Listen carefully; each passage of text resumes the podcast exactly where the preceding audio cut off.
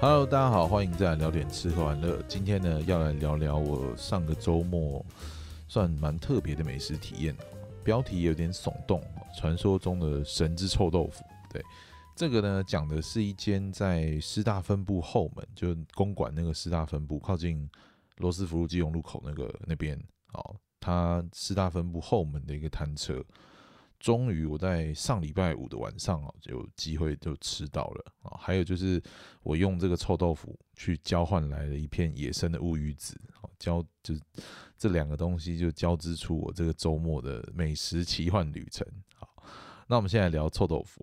我觉得光是这一摊臭豆腐它的神秘程度就值得我开一集这个 podcast 来记录一下，所以也顺便来跟大家分享。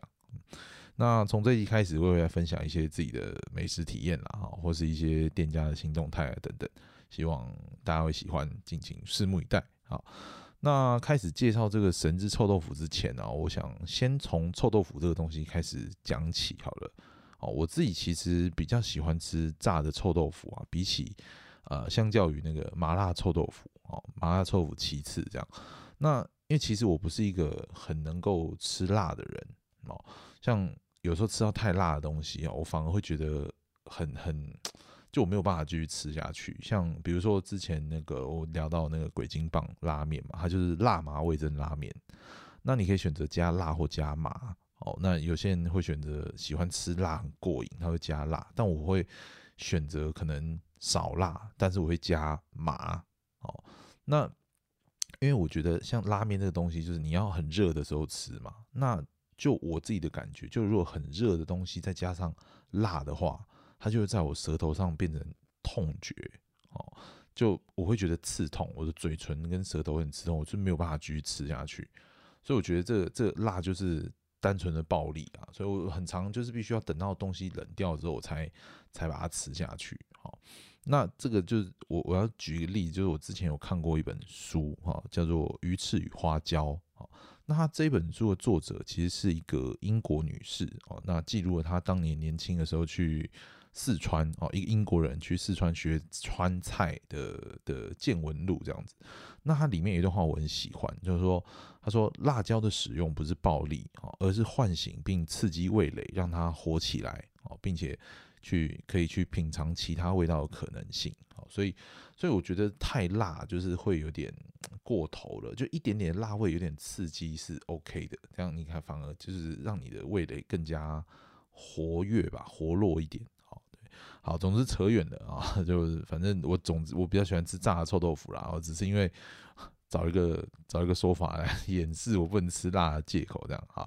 那麻辣臭豆腐不是不可以啊，但是就小辣就好，对。但是有时候吃也是还蛮爽的。好，那回来讲到臭豆腐。好，那以下来自维基百科。好，臭豆腐呢，它的做法就是把那个新鲜的豆腐，好，放在它那个发酵过的卤水里面。好，那透过这个卤水里面的细菌跟真菌，它会分解，好，它会把那个豆腐里面的组织，好，变得比较松弛一点，好，所以会产生那个臭味。好，那这就是为什么有时候我们在外面吃到的一些臭豆腐，哦，外酥哦内嫩啊，就是它有经过发酵过，所以里面会比较嫩一点点。那如果说有一些啦，不是，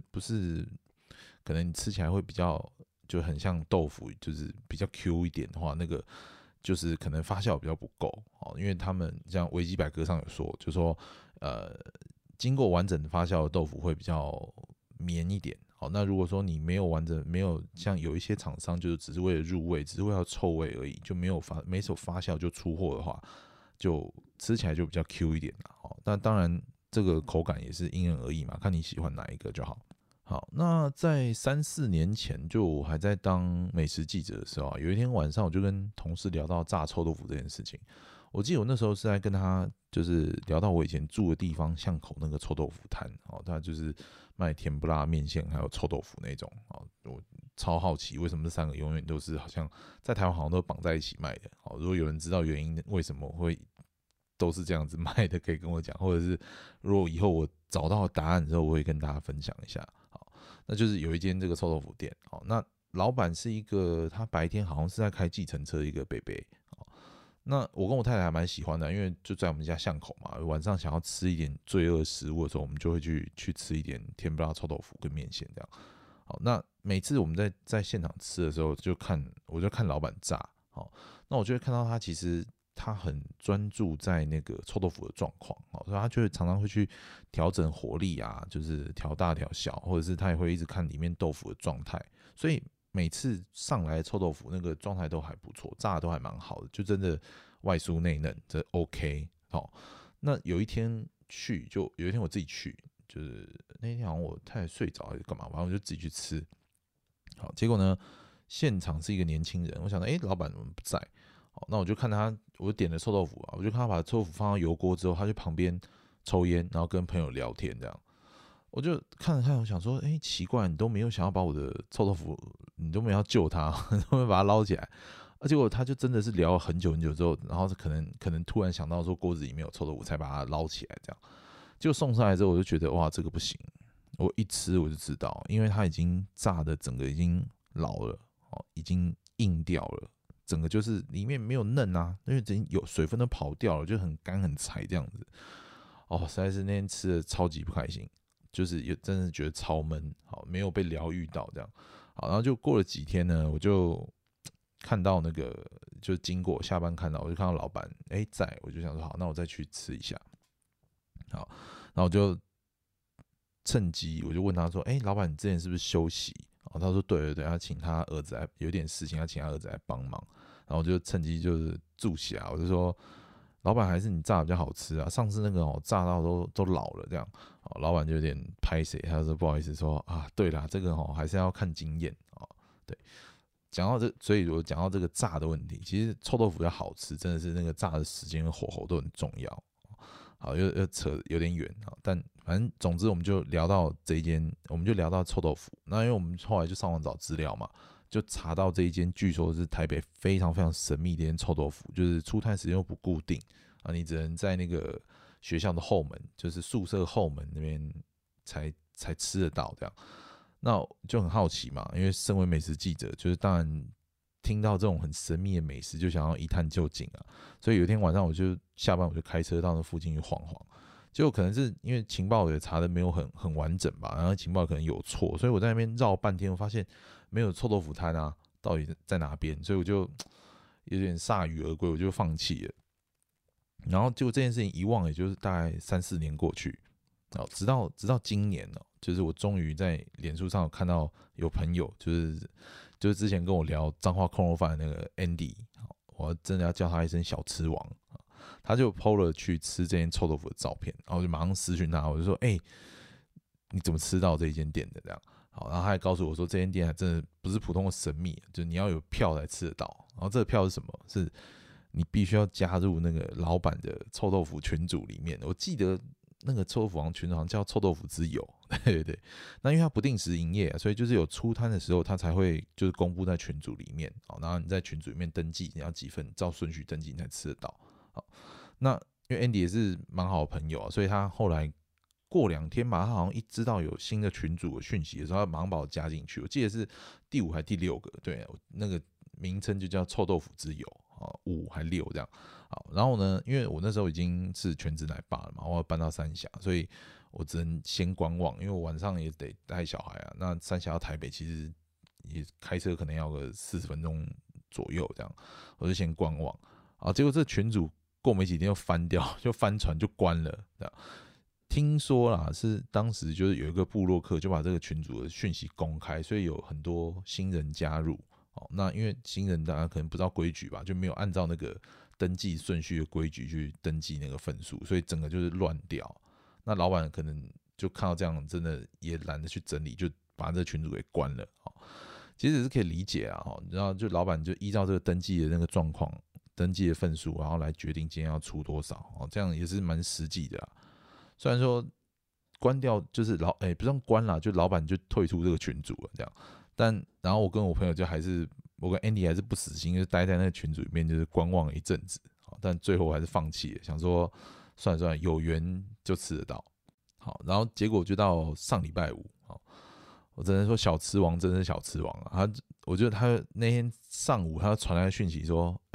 他今天订到6份，看我要几份，剩下他再就是看还有没有人要这样。然后想了一下，这机会真的太难得了，我就说6份全收，对。然后我跟我老婆就2份了嘛，然后剩下4份，顶多我跟我老婆再 share 1份，那还剩3份，应该不难啊。好，然后呢 ，Andy 就跟我讲了一下，就是你要取餐的时候的一些注意事项，叫我大概9点半左右去现场排队报到。那我就晚上嘛，然后我就先带小朋友去吃饭啊，就先喂饱小孩，让他们在车上睡觉。我就接了我太太下班之后吃饭啊，我大概9点10分，我就开车到那附近哦。这次就用 Google， 因为那个 Andy 也有传定位给我，就开到那个学校。这次有找到学校后门。好，那那个地方就是，如果你有用 Google 地图找的话，你就找师大分部神之臭豆腐。好，那他就会导航就会带你到师大分部那个后门。好，那它就是其实是一个河堤边高架桥下的一段便道这样子。好，那我大概9点10分左右就先到附近，我就先把车停好，先待机，我就请我老婆先在车上照顾一下，因为2个小孩虽然昏睡，还是要有人在嘛。好，然后我就先下车去勘察一下地形。好，那我来回走2趟哦，我觉得因为就是一条便道嘛，然后其实就我走2趟就没有发现那种蓝色的发财车，因为我看过有一些部落客的照片是在蓝色发财车嘛，然后因为有些桌椅什么的，我就没有看到这些配备，或者什么油锅啊，就是反正都没有看到这个摊车，也没有看到人影哦，就可能零零星星一些进出那个校门的师大的学生这样啊，然后就打 Andy， 看我多紧张，我多怕没吃到这样啊。一方面是我怕错过嘛，排队时间排队你可能会等很久，那另一方面就是怕人家帮我预约了啊，万一没弄好跑错地方就。白白浪费掉人家帮我订的那个。好，然后 Andy 就跟我说你要去找一台白色箱型车，事后证实是一台休旅啦。好，车号我就不公开了，如果你有听到这边，然后你很想去吃的话，可以私讯我，我再偷偷告诉你它的车号是多少。好，但是我走来走去前后后大概有3-4台白色的车子啊，然后有的是箱型，然后有的是轿车什么的，那我到底要抓哪一台？好，然后就在这个时候我在跟他讲到一半，大概已经9点40了。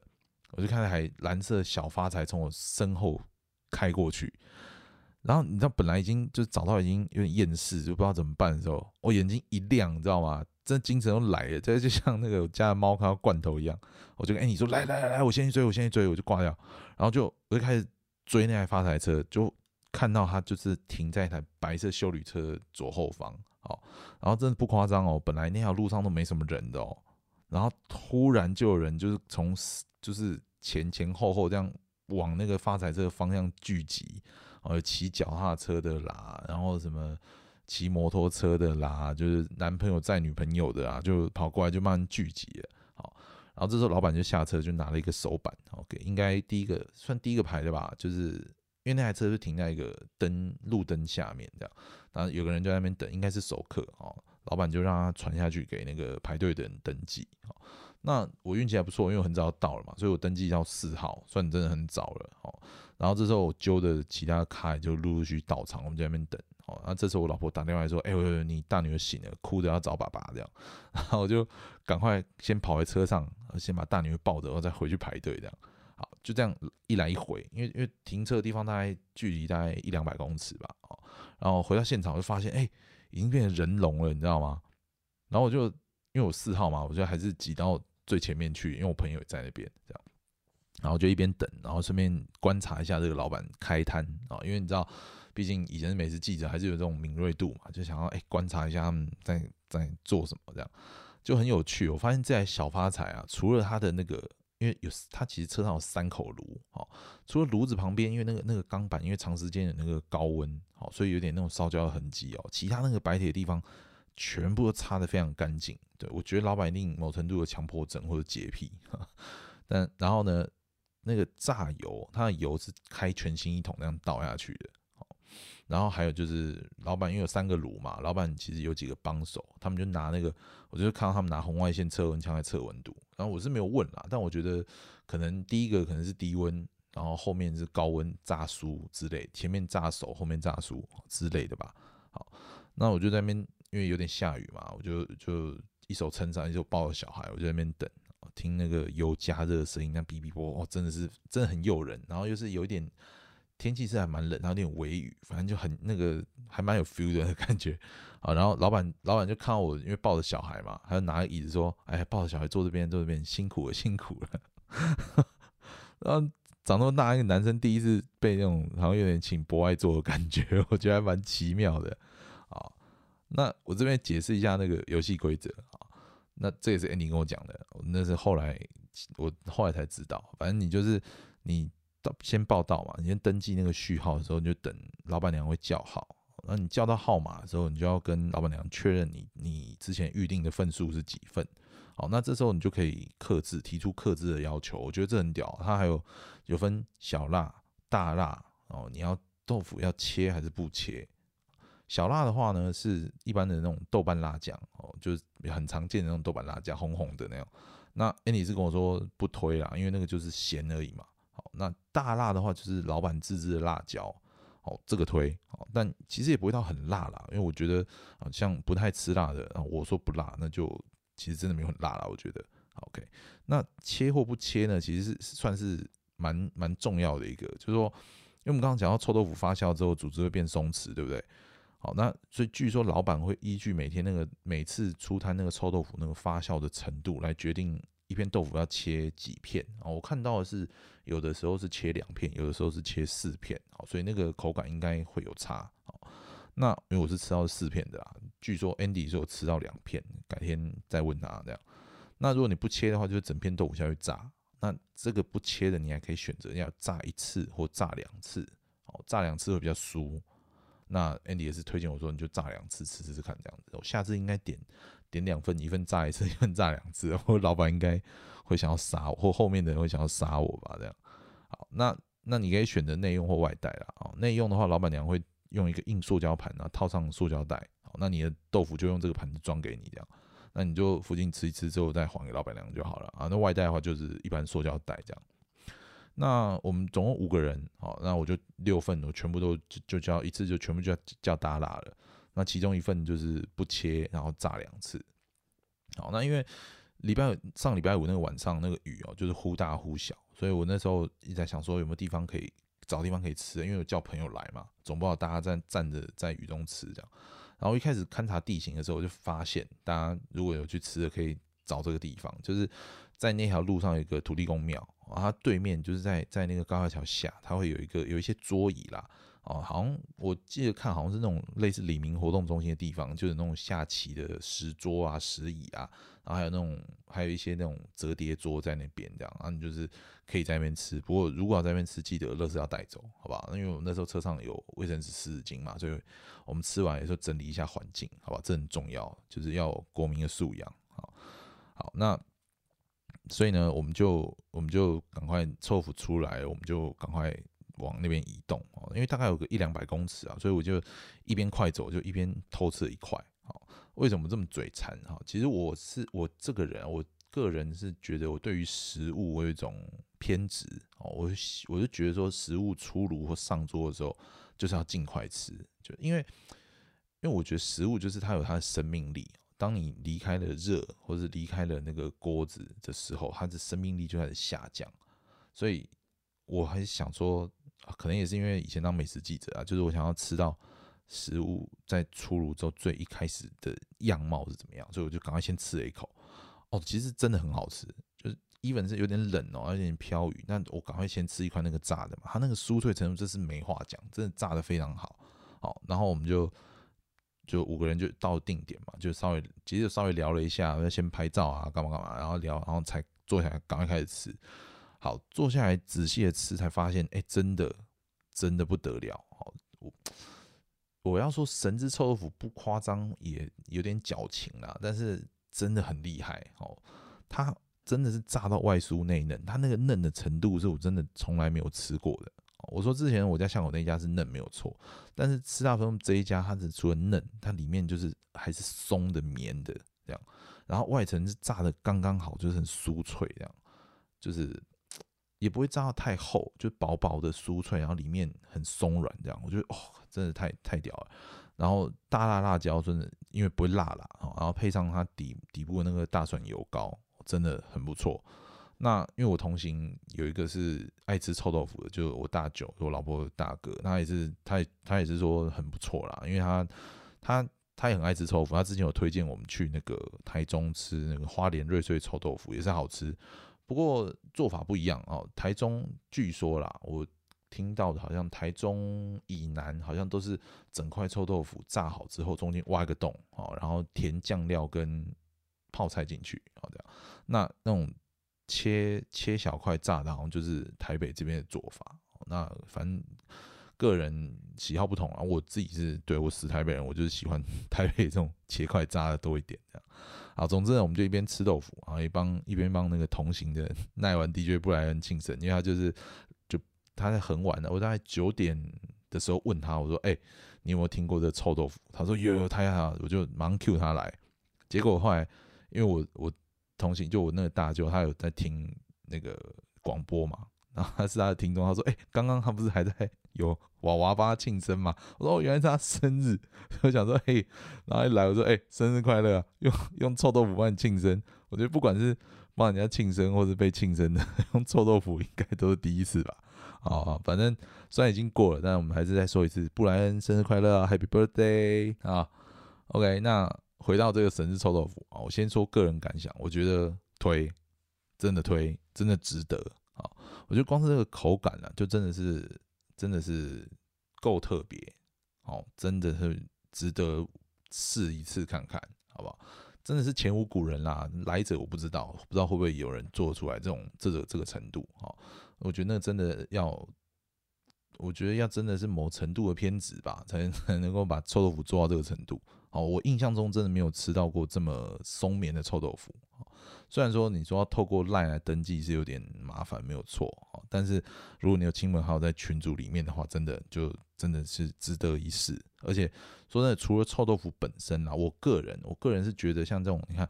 在那种三更半夜，这样一群人追逐一台那个臭豆腐摊车，不是，我就觉得很浪漫。